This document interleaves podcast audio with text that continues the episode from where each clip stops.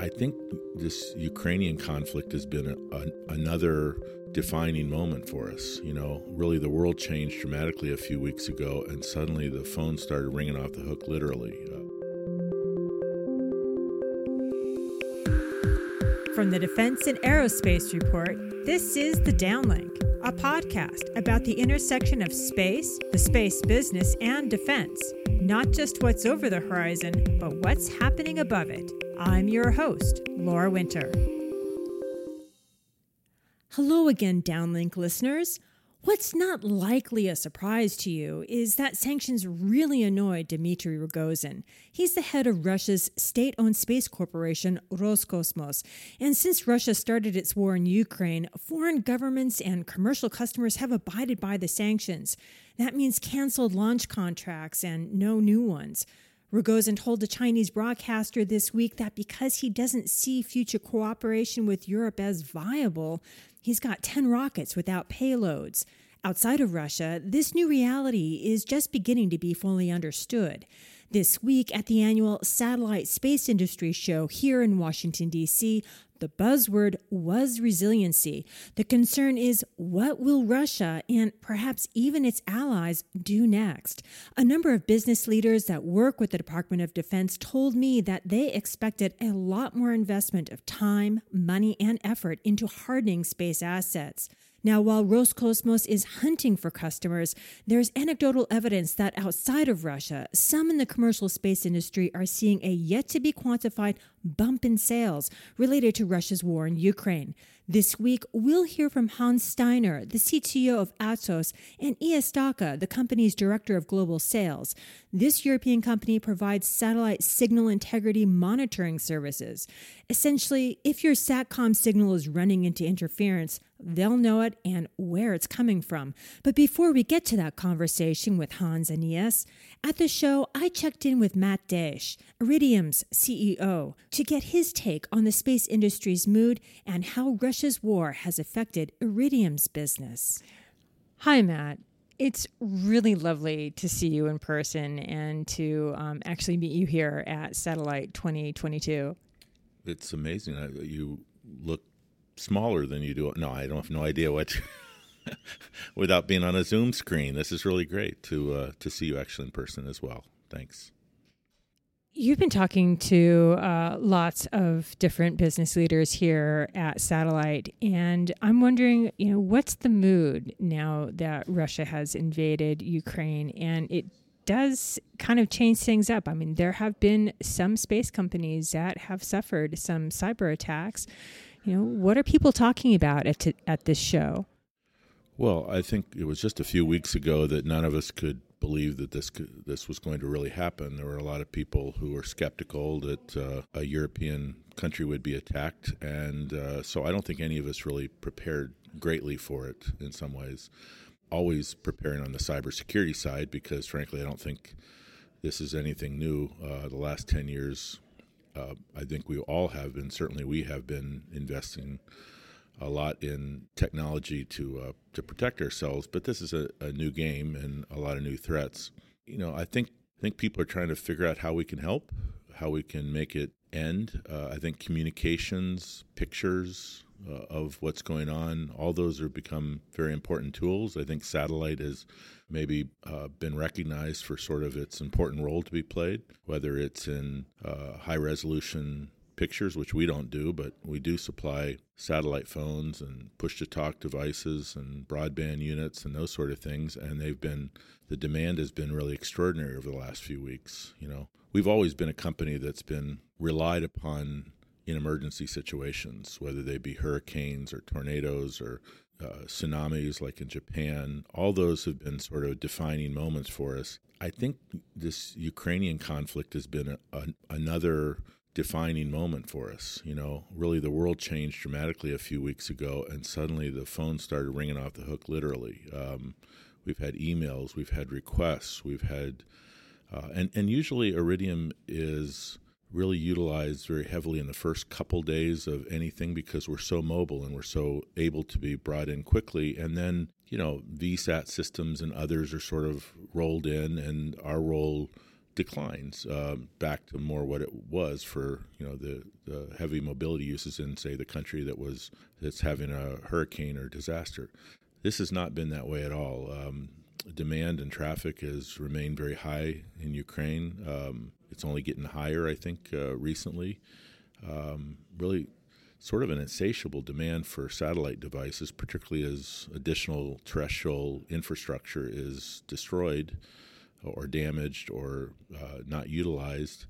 It just shows how important mobility really is. People need to be on the move and they need, you know, unexpectedly on the move and they need to connect with their loved ones, with other governmental agencies, with other important things to help them through the crisis. Um, so um, clearly, all our hearts go out to the people who have been affected by this. The pictures are horrific. The situation is dire for most of them, and uh, and we're we're just proud we can do something to help.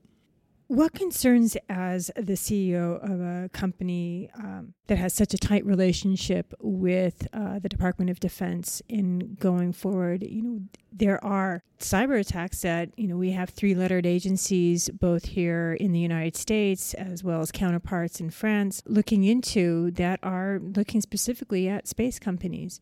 I mean, what kind of um, concerns do you have going forward and in the future? Well, when I, I joined Iridium 15 years ago, I don't think space was viewed as strategically as it is today. You know, we had GPS and people were nervousness nervous about the fragility of sort of position and navigation and time information from GPS, but communication systems were big systems in geostationary that would operate or not operate, and it was not as important because um, I just don't think they were as pervasive as they are today. Now we're being utilized for so many more things, and I think uh, we've become part of a. I think space is being viewed as part of the sort of warfaring domain, if you will, and uh, you can see with the anti-satellite tests that some countries have gone through, which is abhorrent to those of us who are operating networks in low Earth orbit. Um, it's clear that some people think that maybe perhaps uh, you know damaging assets in space or of operators on the ground or taking control of them might might be valuable um, in, in, some sort of conflict um, and and and that's disturbing for those of us who run networks. Um, so we've obviously worked very hard to protect ourselves. I'm not sure that, like I said, that there's anything new about the last couple weeks because we've assumed that uh, we have such an important network. It's very resilient, fortunately. It's nice having lots of low Earth orbiting satellites because you know you can't easily damage our network. That's one of the reasons why we're relied upon by so many. But um, but it, it's concerning, uh, and it should be concerning to anyone who is uh, operating a network in space right now. And how does Iridium face what is really a, a new security era? And what I mean by that is that you know we have a situation where China is being asked by Russia to support it militarily, beyond, you know, meals ready to eat, et cetera, et cetera. There has been a phone call between the U.S. president and his counterpart in China. You know, d- does any of this affect your business? Or possibly affect your business in the future if things do come to pass where we may have to have sanctions on China? Well, I hope not. Um, we don't have any manufacturing operations in China or any specific ties to China that would sort of be affected by by sanctions. Um, and uh, I mean, we do have customers in China. Um, certainly, a lot of Internet of Things customers for tracking assets and uh, some voice calls and some push to talk networks and those sort of things are uh, in China. Um, not in not in that big a way, but a, a sizable enough way. And so certainly uh, uh, some of those possibly could be affected. But I think overall, um, it always affects an operator like us. We're the only still company that has 100% of the Earth's coverage. So we're still a very, very global operator. We blanket the Earth in communications. When some part of the Earth is you know, making it more difficult for people to communicate, it sort of affects the overall global approach and brand that we have as a company. So um, I don't really like to see that. I like to say, like any other operator, we'd love to be negative. We'd love to be neutral on these kind of things and provide a business, but it's very difficult when you see people being hurt. You know, by one country to the other, it's hard not to sort of take a side to the people who are who are being attacked. Um, so we'll obviously, as a U.S. company, will comply with whatever U.S. regulations and sanctions are required. Just hope it doesn't come to that. I was also told, and we're going to sort of switch uh, tack here. I've also been told that unlike other companies who are going bigger, Iridium is going smaller. Why don't you tell me something about that? Yeah, it sounds kind of counterintuitive, doesn't it? Um, you know, a lot of the excitement in space right now is investing in mega constellations of low Earth orbiting satellite systems, which we would call ourselves, uh, but they're being designed to really do something very different than what Iridium is doing. Uh, specifically, when I say they're going bigger, they want to supply as fast a speed as possible, an internet like quality service like you'd get at home. Uh, and that's very important service, and it's an exciting one. Um, certainly, the most um, the one that's talked about the most is the uh, Starlink system from SpaceX. But they, like OneWeb, like Telesat, like uh, Project Kuiper, like a number of other networks, are being designed to supply big bandwidth pipes. Think of them like if you were trying to deliver packages and maybe the most efficient way to get the most packages between two cities is a 18 wheel truck, right? However, if you want to deliver that to your neighborhood and your door, taking that 18 wheel trailer all over the city isn't the most efficient way to do that. You have step vans or couriers or people on bikes. That's kind of what we, we do. I mean, we specialize in, in fact, the way we think about it is what's the most amount of data or connectivity we could get to the smallest possible device, something that can be extremely portable, extremely mobile, extremely inobtrusive and and um, you know maybe even part of your smartphone or part of a device that's worn on your body maybe even in a watch or in a in a certainly in a, something like a drone or a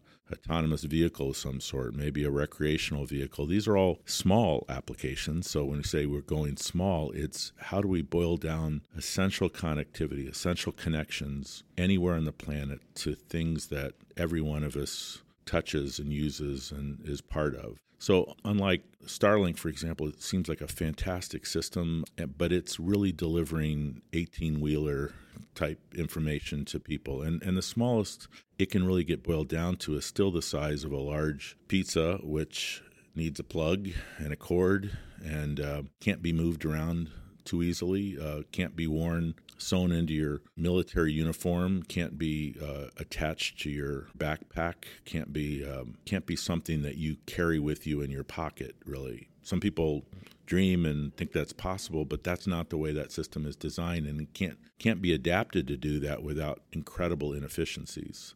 So we do very different different activities. They go big and do go big very very well, and we go small and do that really really well. And it's one of the reasons why we've been so successful over the last 18 20 years is because we do something very different than others, something very highly specialized, highly targeted, and we do it well with so many other partners who take us and put us into so many products. So that's how we're going small.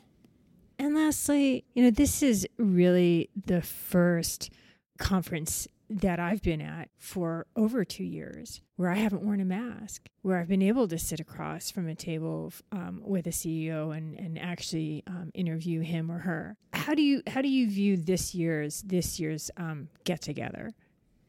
Well, I'm sure I don't look as good without a mask uh, as I did with one.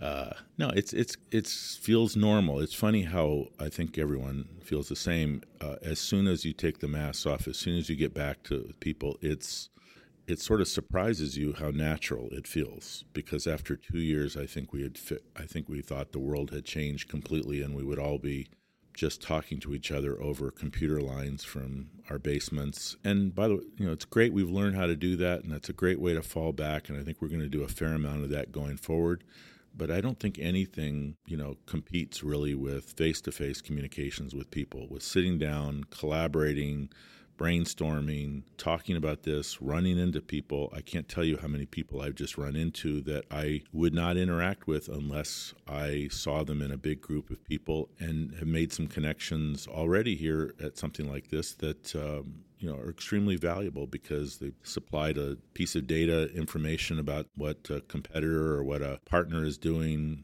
created a new business opportunity, a chance to get together again for coffee in, in a week and talk about something specific. You just don't do that over Zoom. You know, everything on Zoom is planned, it's organized, it's it's highly scripted, and um, you know, frankly, not very healthy in terms of long term innovation and expectations of a growing, exciting industry like like space and satellites and communication. So um, so it's great. Let's uh, let's keep the masks off. Please get vaccinated. let's not have any more variants. Uh, let's let's stay out there and try to keep this going as long as we can. Thank you, Matt. Thanks, Laura. Really good talking to you. You know, sometimes there are services that seem to have been made for the moment, like DoorDash in the pandemic.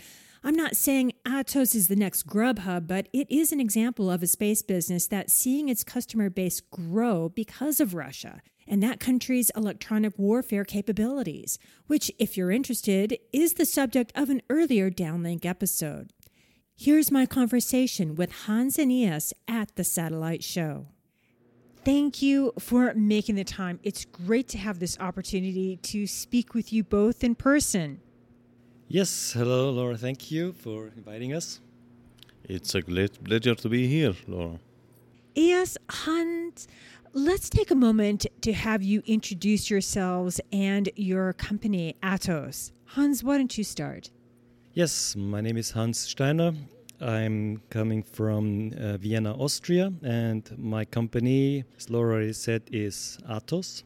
Atos is a multinational company headquartered in Paris, about more than 100,000 employees and we work in a wide field of areas, mainly in the IT services, but also a considerable branch is in the defense area.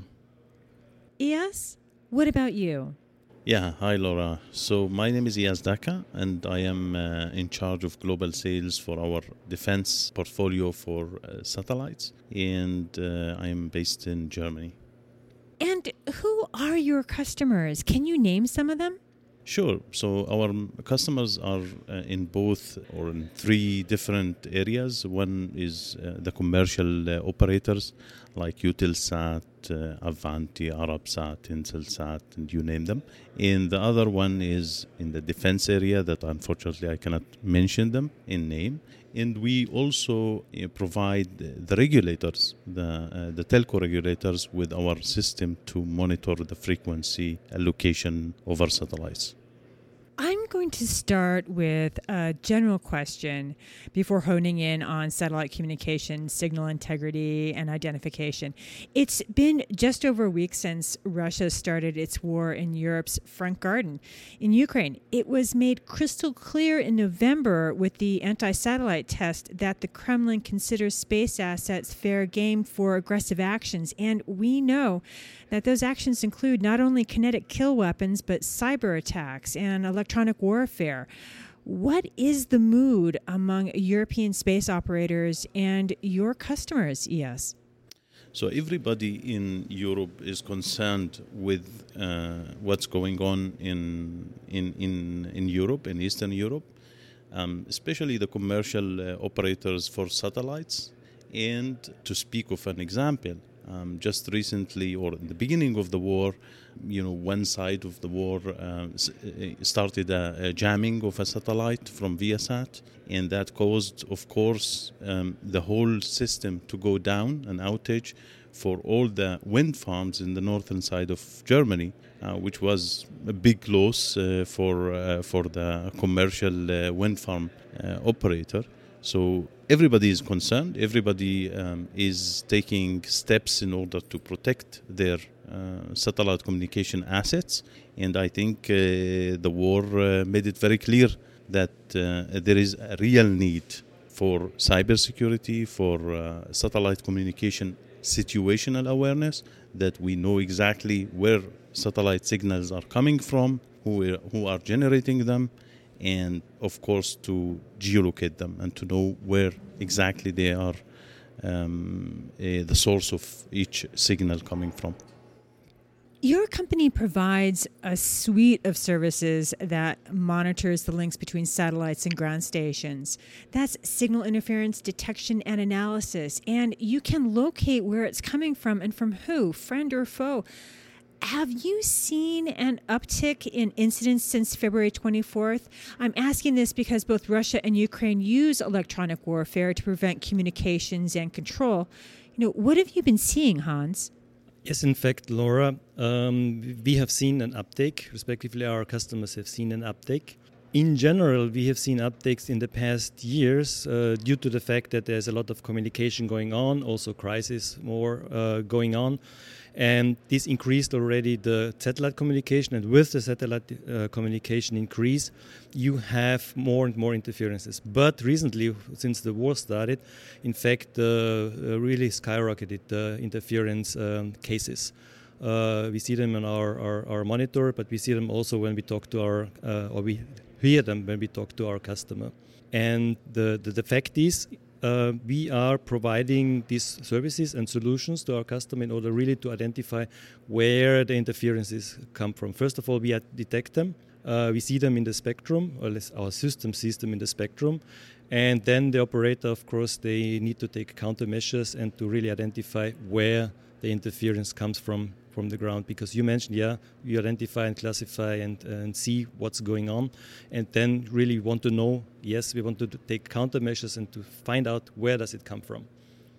You know how hard is it to locate that or say attribute where the interference is coming from and who's doing it? In the general case it's pretty hard so monitoring is quite simple because you get the get the signal and you do an analysis and you, you find out that the carrier is not working properly, so that the communication is not working properly.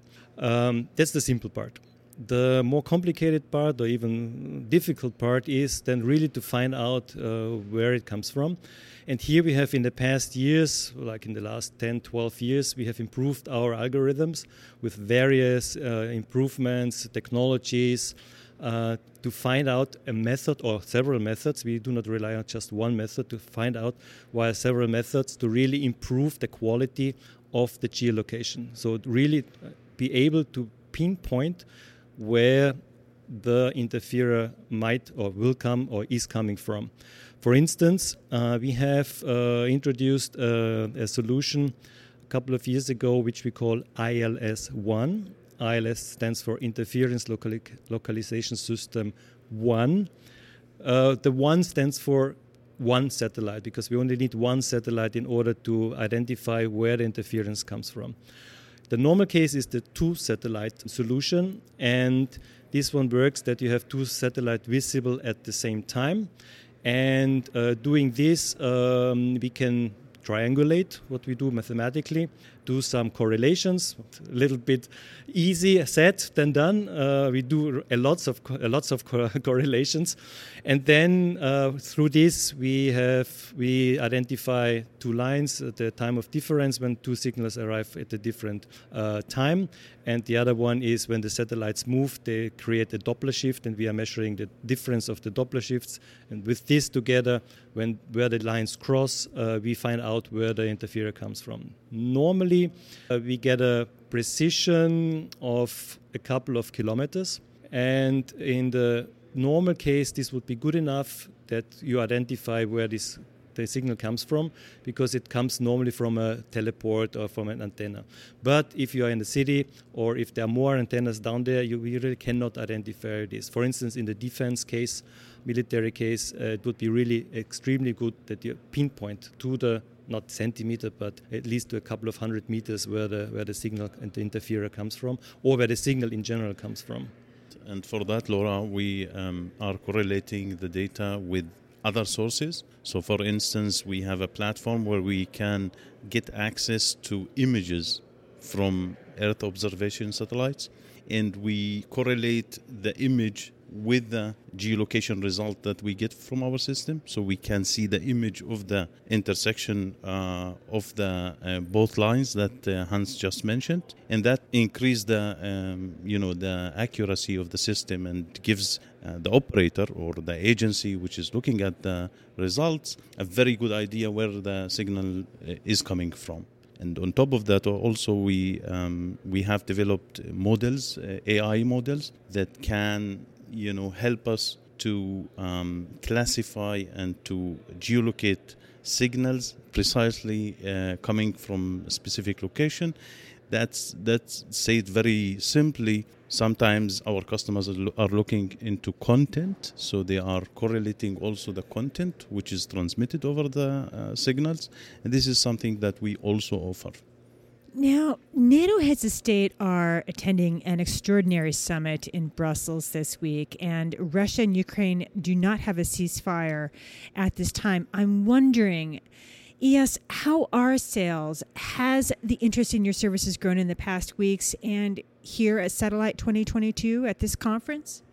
I mean, the, the interest in, in, in our uh, satellite communication situation awareness is increasing by the day since the crisis we could uh, see that uh, here in the show that everybody is stopping. Oh situational awareness what is that? Uh, what can you do? Uh, how can you uh, help us with the situational awareness? So i think that uh, um, generally speaking the, the awareness for situational awareness is increasing and a lot of let's say ministry of defense departments of defense in europe are looking seriously to improve their capabilities to monitor the skies and to have the right equipment to be able to monitor neighboring countries. And this is exactly what we do. Hans, what are your plans for the future for Atos? Yes, Eias mentioned this uh, situational awareness platform. We are constantly improving this platform, and we are continuing improving it with the so midterm, uh, short-term, midterm is improvement of this platform. And then we have started a uh, development where we reverse our algorithms um, because the important thing is in order to do geolocation or identification where signal comes from, uh, we need the precise position of the satellites. This is normally hard to get. Of course, you should know the position of your own satellite if you are an operator of that satellite, but the adjacent satellite is normally not your own satellite. And uh, for instance, in the defense area or in the military communication, you hardly ever have a second satellite. This is, by the way, why we have invented this ILS 1, but I mentioned before. But coming back to the two satellites, so uh, we need the exact positions of these satellites. And of course, there are catalogs, but they are not precise enough. So we are now uh, implementing a method where we ourselves can determine where the satellites are, so exact position and trajectory. So this is on our, our agenda for the next couple of months.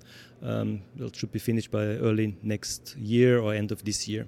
So that's basically what we plan for our system. So extension of the platform, the awareness, situational awareness platform, and the precise um, um, localization of satellites. So we reverse it. We instead of identifying where the signal comes from the ground, we identify where the satellites are in the sky. Finally, uh, for next year, we do have, uh, or early um, early next year, end of this year, we will have uh, an idea where we intend to track in general where signals come from. So no matter where they are on maritime or on the ground, that we track the sources of uh, RF signals, no matter where they come from, and intend to offer also a service uh, for tracking RF signals. Yes, Hans, thank you so much for your time. It was really great having you. Thank you very much, Laura. Thanks, Laura. That's it for this week. For the latest defense news and analysis, listen to the Defense and Aerospace Reports daily podcast hosted by Vago Muradian. And to keep your eye on what's happening in the maritime domain, check out Cavas Ships.